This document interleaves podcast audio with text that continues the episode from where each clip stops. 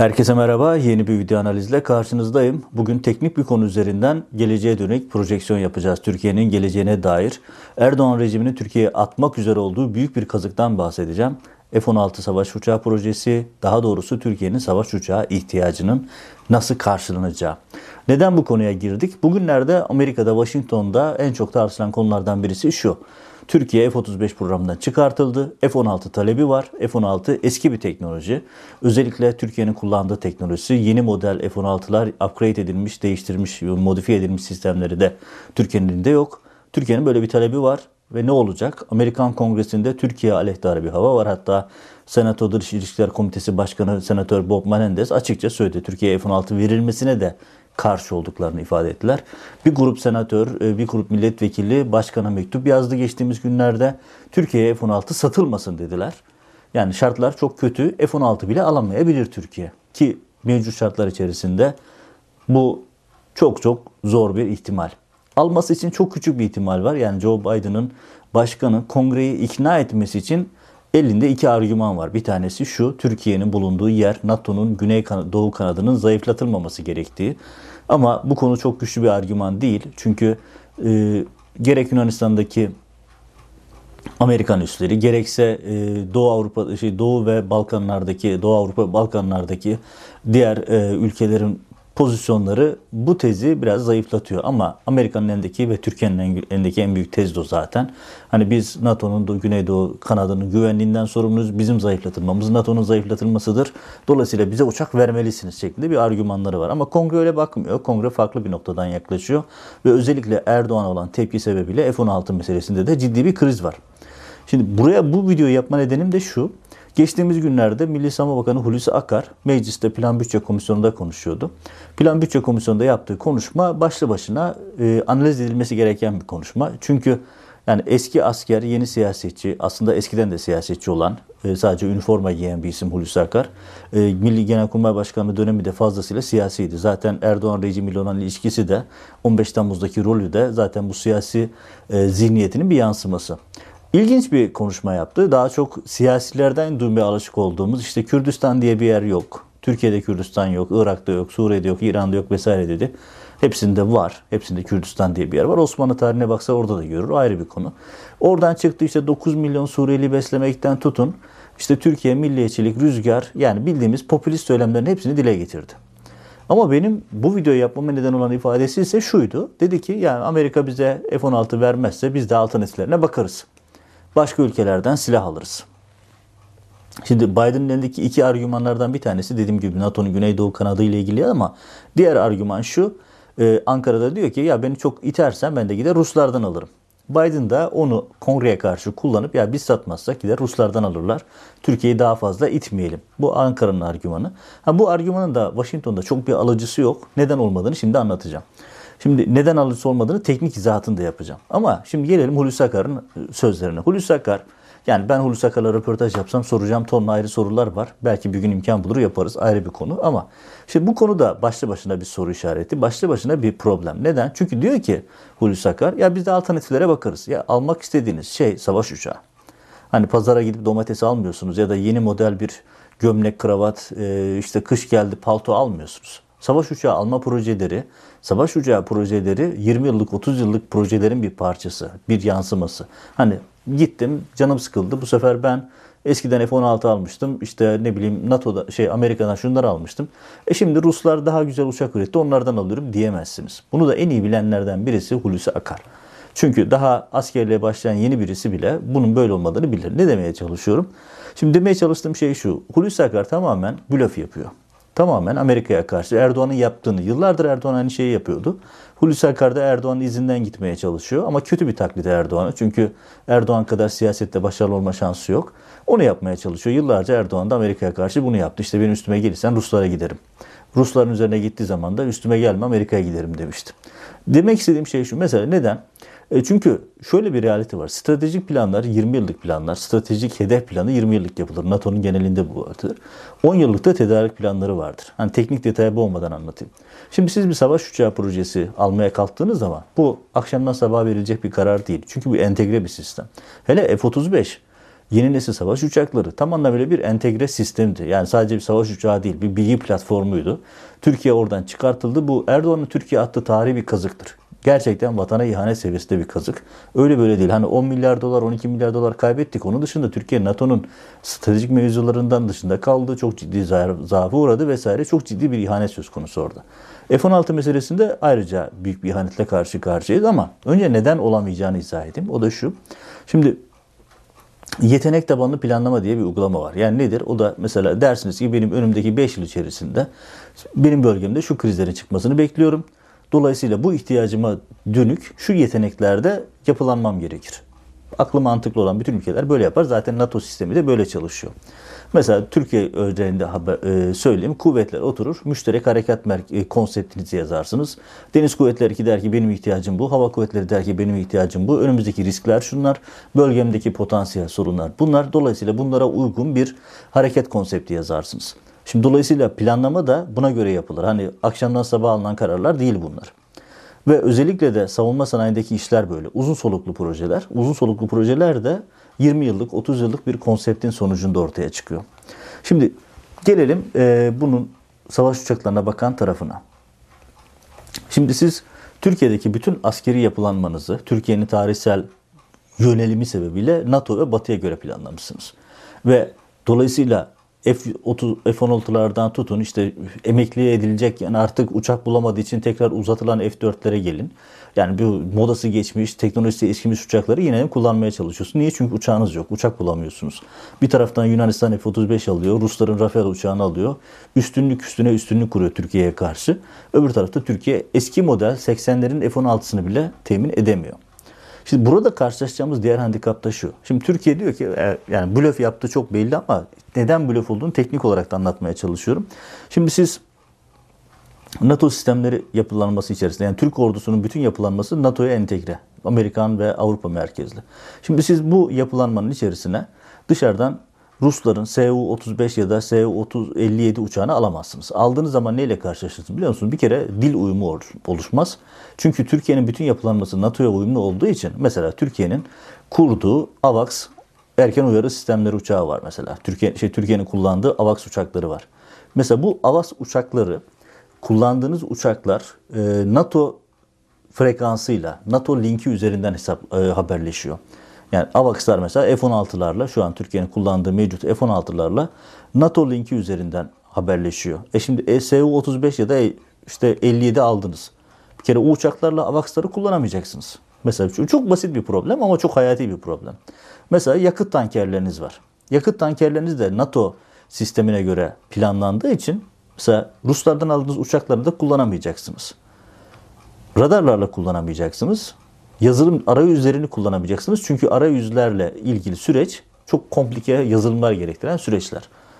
E şimdi Ruslardan almaya kalktığınız zaman alabilirsiniz. Paranız vardır ya da verirsiniz e, parasını alırsınız diyelim. Hani en basite indirgemiş haliyle anlatıyorum. Aldığınızda kullanamazsınız S-400'ler gibi. Daha önce de defaatle video yaptım, anlattım, yazı yazdım. S-400 alamazsınız demiyoruz. Alırsınız ama kullanamazsınız. Kullandırtmazlar.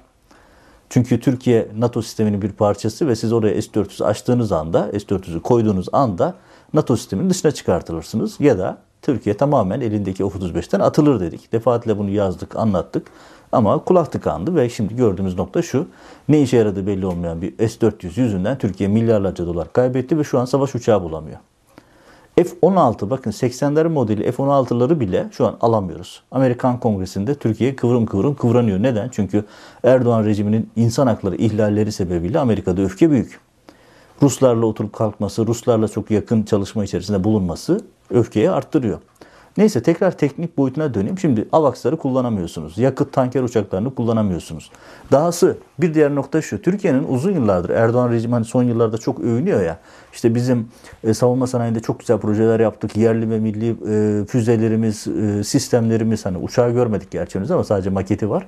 İşte şunları yaptık, bunları yaptık. Özetle söyleyeyim bunların yapılması tamamen o 20 yıllık, 30 yıllık e, stratejik planların bir yansıması. Ne olur? Amerika'dan işte aldığınız sistemin üzerine Siz yerli yazılımları, yerli programları yapıyorsunuz. Özetleyerek anlatmaya çalışıyorum. Mesela biz Türkiye F-16'ların kaynak kodlarını almıştı Amerika'dan ve bu kaynak kodlar üzerinden Türkiye kendi projelerini geliştirdi. Mesela nedir? İşte Gökdağ füzesi yapıldı, Bozdağ füzesi yapıldı, SAM füzeleri yapıldı vesaire. Bu gibi bir sürü yerli savunma sanayi projesi yapıldı. Neden? Bunların hepsi Amerika ve NATO sisteminin bir parçasının üzerine inşa edildi. Şimdi siz düşünsenize 20 yıl 30 yıl çalışıyorsunuz. Yerli ve milli bir füze sistemi kuruyorsunuz. Sonra gidiyorsunuz Ruslardan uçak alıyorsunuz. O füze sistemini uçağa monte edemiyorsunuz. Edemeyeceksiniz çünkü sistem farklı, dil farklı. Yani yazılımından e, fiziki gerekçelerine kadar bir sürü teknik detayı var.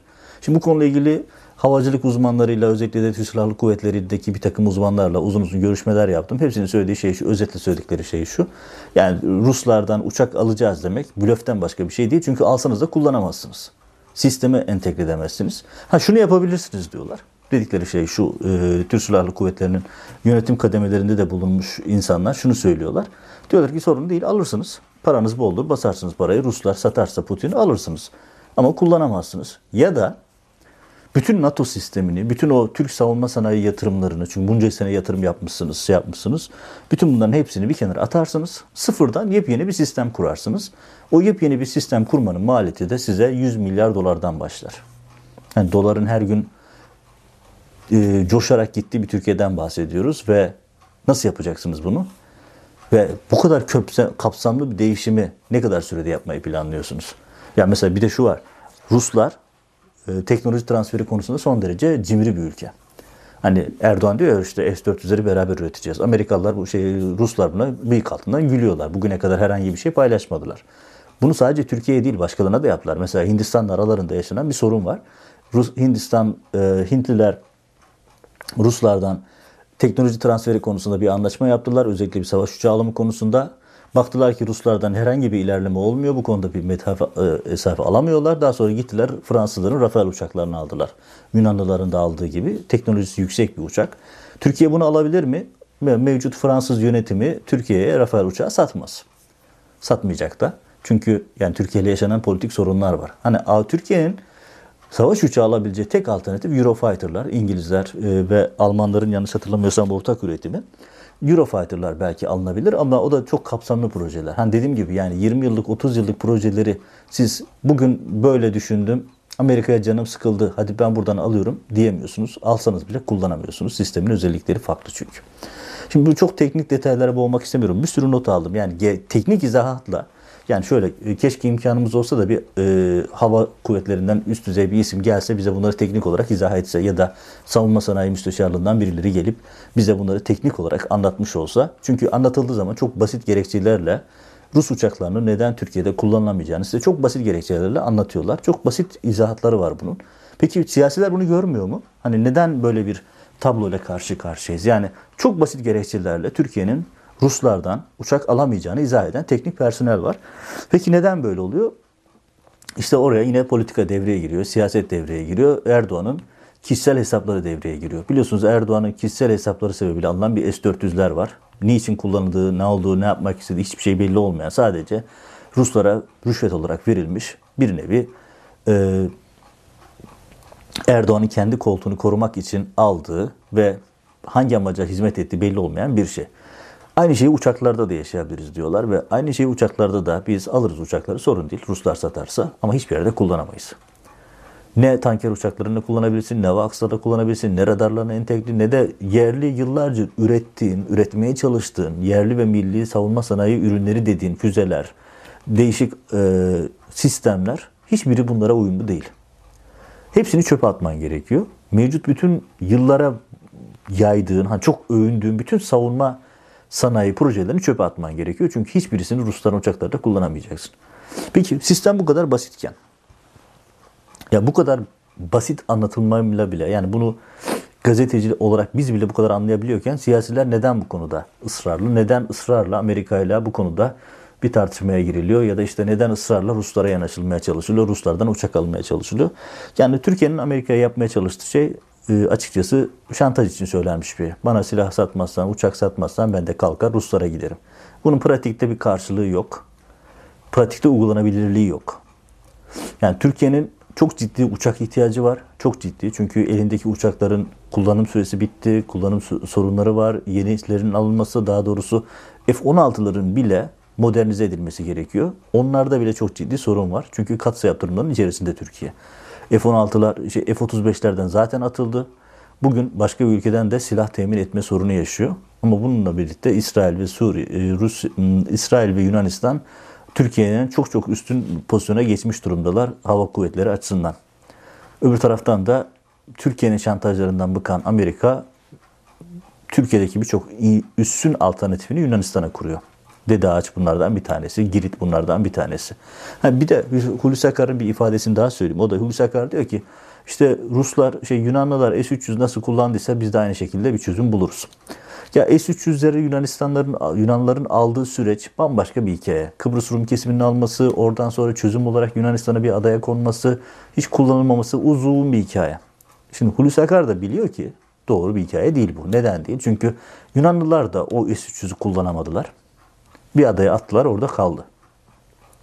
Kaldı ki Trump döneminde hani Erdoğan'a çok yakın olduğu, her telefon ettiğinde karşına çıkan Trump döneminde bile S-300'lerin şey Yunanlıların S-300 modeli Türkiye'nin S-400 uygulamasıyla örnek olarak gösterildi. Türkiye bunu defaatle önerdi Amerika'ya.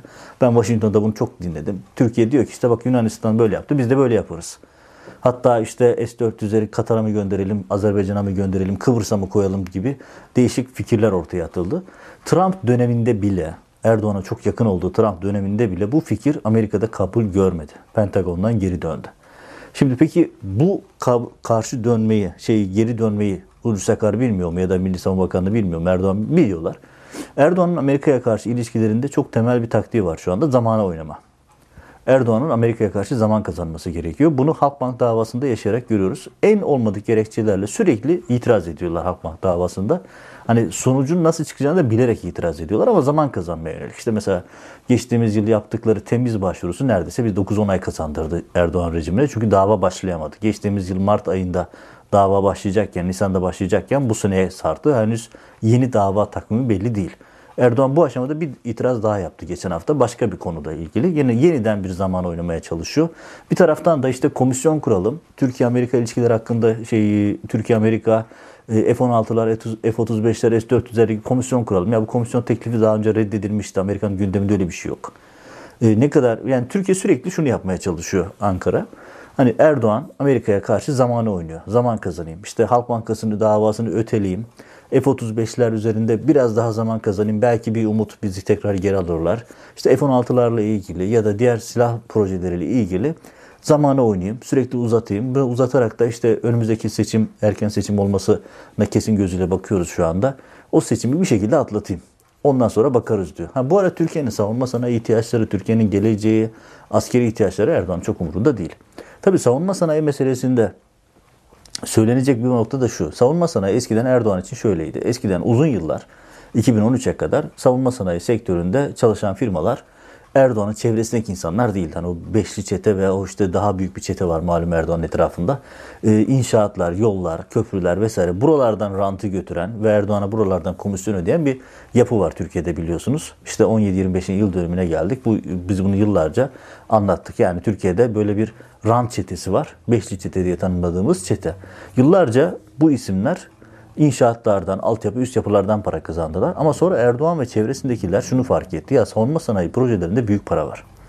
Büyük paralar var ve kimse savunma sanayi ihtiyaçlarını tartışmıyor. Yani birisi çıkıp bir projeyi tartışabilir ama kimse çıkıp da ordunun ihtiyacı olan bir silahı almayalım demiyor. Demesi de beklenmiyor. Büyük paralar var. Erdoğan'ın yakın halkasındaki birçok insan, milletvekilleri var işlerinde, eski milletvekilleri var, ünlü iş adamları var. Hepsi savunma sanayinde. O gördüğünüz helikopterlerin arkasında bir kısmı var. İşte bir kısmı füzelerin arkasında bir kısmı e, kullanılan işte damat malum zaten. E, SİHA'lar, İHA'lar. Böyle bir yapı var ve AKP'lerin gözde işi şu anda savunma sanayi. Özellikle zengin AKP'lerin çocukları savunma sanayide cirit atıyorlar. Ha, bu kötü mü? Değil. Yani onlar da savunma sanayi ihalisine girebilirler. Ha, burada yapılan vurgun ayrı bir konu. Korkunç bir vurgun yapılıyor. O da bir başka konu. Yani milliyetçi, yerli ve milli gazın arkasında devasa bir soygun var. Ama şu da var. Yani hani bu kadar yatırım yaptınız. Hadi varsayalım soygunu falan bir kenara koyalım. Hani bu kadar yatırım yaptınız. İşte savunma yerli ürünler e, bir yerlere e, gelmeye başladı. Hani tedarik zinciri içerisinde bir yere giriyor ya da ne bileyim işte Türkiye'nin ihtiyaçlarının yüzde bilmem kaçı artık yerli sağlanıyor. Hani bu pozitif bir anlamda söylüyorum bunları. E, ama bu kadar yatırım yaptığınız şeylerin hepsini çöpe atmak zorundasınız. Çünkü Erdoğan kişisel koltuk hesabı sebebiyle uzun yılların birikimi olan sistemlerin hepsini bir kenara bırakıp Ruslardan uçak almaya çalışıyor. Onu aldığınız zaman ya bütün bu sistemlerden vazgeçeceksiniz ya da Ruslardan aldığınız uçakları da S-400'ler gibi bir yere koyacaksınız, brandasını kapatacaksınız, duracaklar. Hani buna da birkaç milyar dolar verir Erdoğan. Yeter ki Putin Erdoğan'ın iktidarını sarsmasın. Çok dağıtmadan özetleyerek tekrar birkaç cümleyle özetleyeyim. Hulusi Akar'ın çıkıp ya da işte AKP'lerin çıkıp Amerika bize satmıyorsa biz alternatiflere bakarız sözü blöften başka bir şey değil. Bunu Washington'dakiler de görüyorlar ve bunu açıkça söylüyorlar. Hani bu biz bunu yemeyiz amene tabirle. Hani çok İngilizler çok söyler I don't buy this der yani ben bunu almıyorum bana bağ, bağlamıyor bana gelmiyor bunu izah et, istemiyorum gibi. Daha doğrusu istemiyorum değil de ben bunu satın almıyorum arkadaşım bu tezi ben önemsemiyorum diyen çok ciddi şey var.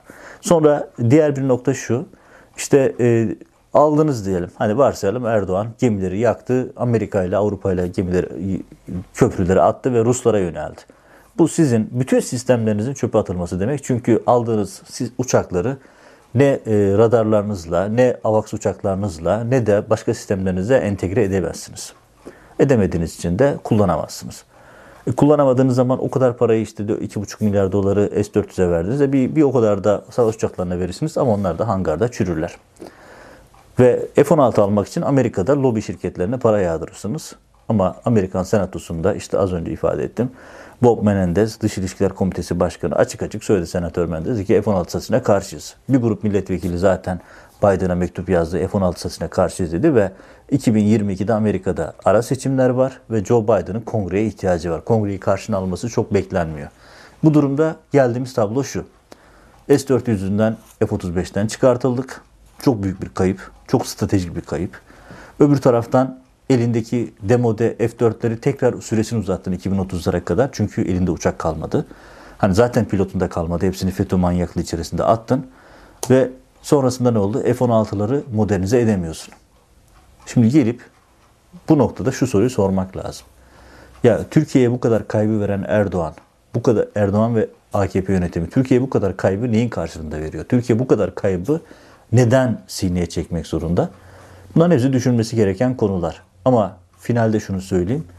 Hani Türkiye'de işte F-16 alırız, Amerika senatosundan çıkartırız, onlar bize vermek zorunda. İşte Cuma günü itibariyle de İbrahim Kalın'la Amerika'daki muadili güvenlik e, Ulusal Güvenlik Danışmanı Salavin görüştü. Yine F-16'lar meselesi falan gündeme geldi. Düşünün F-35 artık tamamen tedavülden kalktı. Ne Erdoğan F-35'ten bahsediyor ne de AKP yönetimi. Yani Türkiye'ye atılmış tarihi bir kazık bu ve bizzat Erdoğan rejimi yaptı bunu. Ve şimdi de F-16'lar üzerinde kıvranılıyorlar. Ama Joe Biden'ın kongreyi karşına alma ihtimali yok. Ve dolayısıyla biz F-16'da alamayabileceğiz. Çok büyük ihtimalle F-16 bile alamayacak Türkiye. Ve karşımızda çok esaslı bir tablo var.